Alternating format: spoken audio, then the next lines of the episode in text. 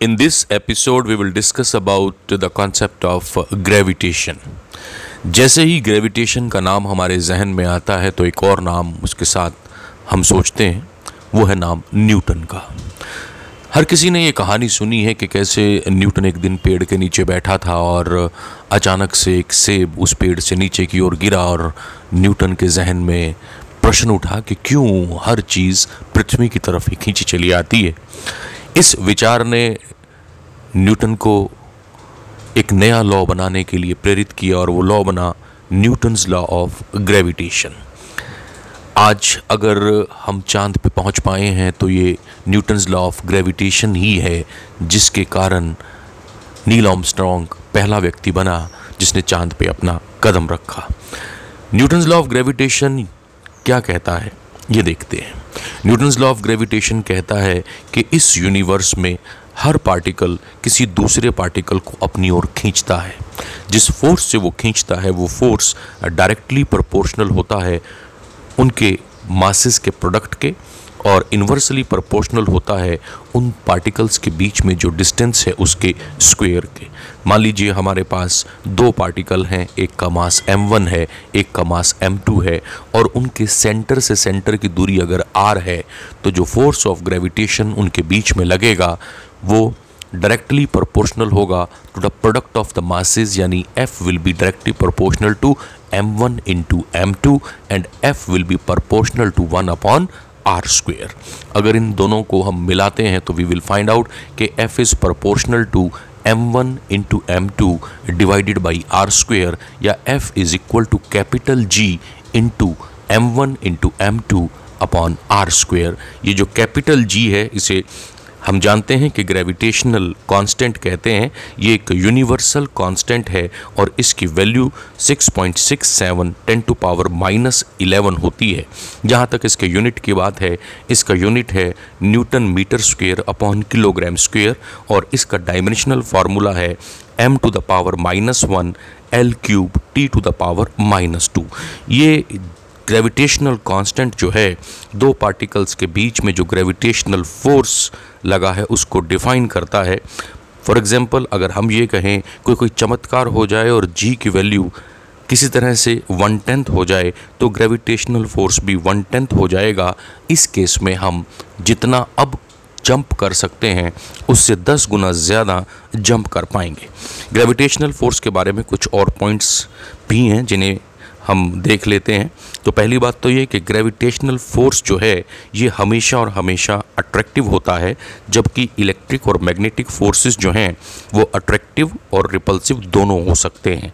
Gravitational force जो है particles के बीच में जो मीडियम है, उस पर डिपेंड नहीं करता है, उससे ये इंडिपेंडेंट होता है, जबकि इलेक्ट्रिक और magnetic forces nature of medium जो पार्टिकल्स के बीच में है, उस पर डिपेंड करते हैं।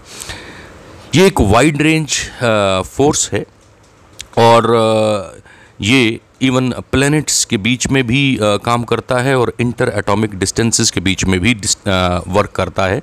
ये एक एक्शन रिएक्शन पेयर है मतलब कि एक बॉडी से अर्थ जिस फोर्स से दूसरी बॉडी मान लीजिए मून को अपनी ओर खींचेगी मून भी उसी फोर्स से अर्थ को अपनी ओर खींचेगा। हालाँकि एक्सिलरेशन दोनों केसेस में अलग अलग होगा।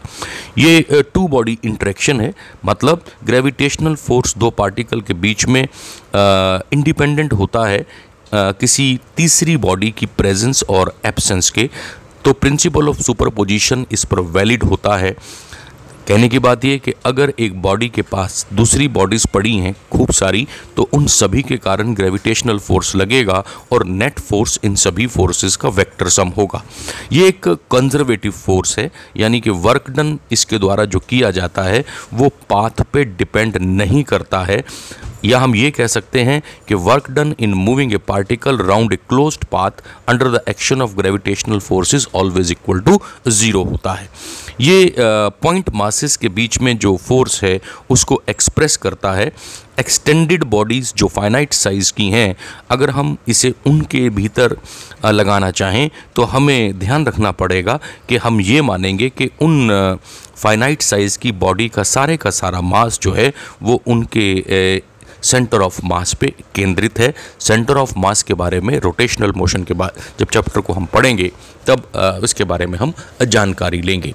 तो ये कुछ पॉइंट्स हुए ग्रेविटेशनल फोर्स से रिलेटेड अब एक नया कॉन्सेप्ट और है हमारी उस कोर्स में, वो है ग्रेविटेशनल फ़ील्ड ग्रेविटेशनल फ़ील्ड को एक्सप्लेन करने के लिए सबसे पहले एक वर्ड मैं उठाऊँगा, वो है एक्शन एट ए डिस्टेंस देखिए एक बॉडी दूसरी बॉडी पे ग्रेविटेशनल फोर्स लगाती है तो ज़रूरी नहीं है कि पहली बॉडी दूसरी बॉडी के फ़िज़िकल कंटेक्ट में आए। दो बॉडी दूर दूर भी हो सकती हैं, लेकिन वो एक दूसरे पर फोर्स ऑफ़ अट्रैक्शन लगाती हैं। जब दो बॉडीज़ एक दूसरे पे फोर्स लगाएँ और फ़िज़िकल कंटेक्ट में ना आए तो इसे हम एक्शन एट ए डिस्टेंस कहते हैं, यानी फोर्स विदाउट कंटेक्ट बात थी ग्रेविटेशनल फ़ील्ड की। तो ग्रेविटेशनल फ़ील्ड होता क्या है? तो हम इसे कह सकते हैं कि sphere of influence surrounding a mass in which its gravitational effects are perceptible is called gravitational field of the given mass तो किसी भी मास के चारों ओर वो एक सफ़ियर ऑफ़ इन्फ्लुएंस जिसमें उसके ग्रेविटेशनल इफ़ेक्ट को महसूस किया जा सकता है उसे हम ग्रेविटेशनल फ़ील्ड कहते हैं। किसी भी पॉइंट पे ग्रेविटेशनल फ़ील्ड जो है उसको मेज़र करने के लिए हमारे पास दो फ़िज़िकल क्वांटिटीज़ हैं। उनमें से एक वेक्टर फ़ंक्शन है पोजीशन का और दूसरा जो है वो स्केलर फ़ंक्शन है पोजीशन का। वो वेक्टर क्वांटिटी जो आ, यूज़ की जाती है ग्रेविटेशनल फ़ील्ड की स्ट्रेंथ एक पर्टिकुलर पॉइंट पे फाइंड आउट करने के लिए और जो पोजीशन का फ़ंक्शन होती है उसे हम ग्रेविटेशनल इंटेंसिटी कहते हैं और वो फ़िज़िकल क्वांटिटी जो यूज़ की जाती है ग्रेविटेशनल फ़ील्ड की स्ट्रेंथ किसी जगह पे फाइंड आउट करने के लिए और जो फ़ंक्शन होती है पोजीशन का, उसे हम ग्रेविटेशनल पोटेंशियल कहते हैं। तो दो चीज़ें हुई कि एक तो है हमारे पास ग्रेविटेशनल इंटेंसिटी ये एक वेक्टर क्वांटिटी है, और इसकी मदद से किसी भी पॉइंट के ऊपर ग्रेविटेशनल फ़ील्ड की स्ट्रेंथ कितनी है, इसका पता लगाया जा सकता है। दूसरी ग्रेविटेशनल पोटेंशियल ये एक स्केलर क्वांटिटी है, इसकी मदद से भी किसी पर्टिकुलर पॉइंट पर हम ग्रेविटेशनल फ़ील्ड की स्ट्रेंथ का पता लगा सकते हैं। तो आज जो हमने देखा, हमने तीन कॉन्सेप्ट बेसिकली उठाए हैं।